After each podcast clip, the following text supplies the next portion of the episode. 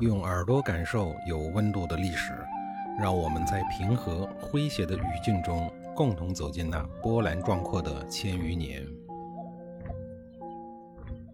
上一集里啊，我说到了，面对于朗侮辱晋国战士尊严的毒计呀，晋文公陷入了深深的忧虑。先轸附和了国君的意思，接着往下忧虑。他说呀：“是啊，曹国这一招太过阴险，我们一时半会儿啊。”还真不知道该怎么对付他们。其他人虽然没有明说呀，但是写在他们脸上的呢，同样是无能为力。晋文公长叹一声啊，只好背着双手，独自走到帐外啊去闲走，希望啊在外面呢能找到一些个灵感。他转了几圈之后啊，来到了一个人比较多的地方，这里有一群士兵啊正在谈论，其中有一个声音说呀。曹国人太可恶了，竟然把我们同胞的尸体都挂在了城楼上展示，这个仇啊一定要报！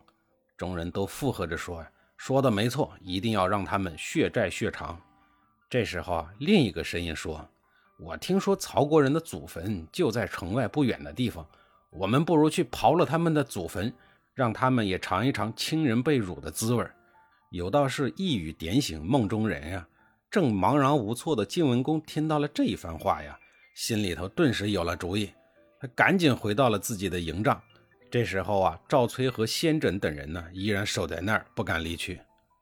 晋文公一看见他们呀，就兴奋地把刚才听到的话呀给复制了一遍，紧接着呢，又说出了自己的想法。众人听完以后呀，也是个个呢面露喜色，领了晋文公的将令之后啊，他们便各自回去安排了。转眼间又是一个清晨，于朗呢依旧带着士兵在城墙上守卫。曹公公这个时候啊，已经听了于朗汇报了昨天的情形，他自信的认为啊，晋军呢已经被他们吓破胆了，不敢再来。于是啊，亲自登上了城楼视察。果然，曹公公在城上转了几圈以后呀，没有发现晋军有什么异动，全部都缩在营帐里。曹公公一时没忍住啊，竟然放声的大笑了起来。谁知道他刚刚笑到了一半啊，忽然看见晋国的胡彦、胡毛兄弟啊，带着几百个士兵，手里拿着锄头啊、铁锹之类的工具，没冲着城门这边跑，却跑向了另外一个方向。曹共公正在纳闷，又看见魏丑啊，不知道什么时候已经来到了城下，扯着嗓子对城墙上喊：“我们今日呢，要以其人之道还治其人之身。你侮辱我军的遗体，我呀便挖你们的祖坟。”这话一出啊，城上瞬间就炸开了锅呀！包括曹公公在内的所有人几乎都慌了手脚，曹军顿时乱作了一团，甚至还有不少人都叫嚷着呀，要冲出去保护自家的祖坟。春秋那时候呀，最讲究的就是周礼祖制，连祖先的坟墓都保护不了了，还打什么仗呢？曹公公眼看场面即将失控啊，赶紧向魏丑大喊说。请将军不要掘墓啊！你们有什么要求，我们都可以商量。魏丑一看曹公公已经落入了圈套，于是悠闲地说道：“呀，限你在下午之前将我军将士的遗体呢仔细收敛到棺材中，然后啊送出城来。敢有延误啊，我立刻派人刨了你们的祖坟，带着你们父母的枯骨回去请赏。”曹公公实在没有办法呀，只好按照魏丑的意思。让人将城上挂着的遗体呀，全部都拽了下来，然后一个个的清洗干净，装进了棺材。到了约定的时间，曹公公向魏丑大喊说：“呀，将军，你吩咐的事儿我们已经办妥了，还请你们呀后撤五里，好让寡人呀派人将棺材呢安全的送出城去。”魏丑听了以后呢，也没说二话，随后呀便向后撤退，手下的人呀也赶紧跟着。曹公公站在城楼上，直到他确认魏丑已经走远，这才下令啊，打开了城门，让人将装有棺材的大车呀向城外推去。谁知道曹军刚刚走出一半呀，忽然听到一声炮响，左路胡彦、胡毛，右路的颠杰两路军啊，一道呢向城门杀了过来。原来这些人按照晋文公的吩咐啊，早已经埋伏多时，只等曹国城门打开的时候呀，便趁机攻城。曹军根本没有想到晋军会在这儿等着他们，城门很快就被晋军攻破了。很多晋军呀都已经攻入城内。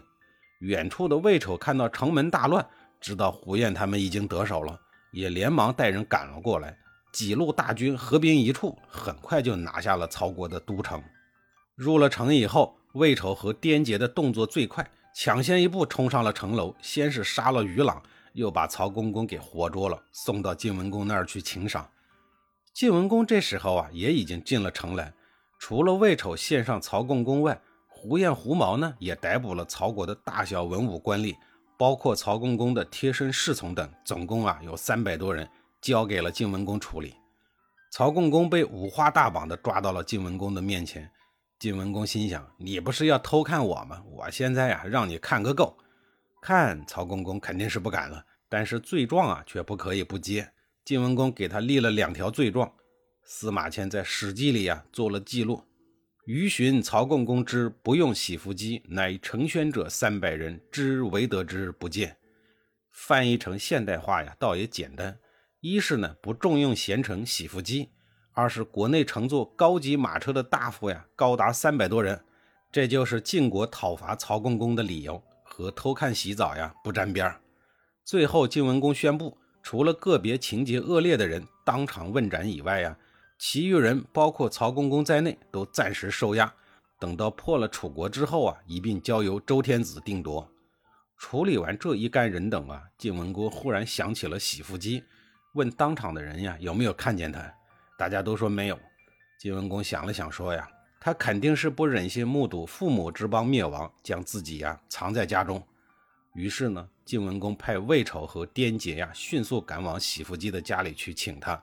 并再次的告诫二人，必须对喜福姬呢以礼相待，不可以冒犯他家中的任何一个人。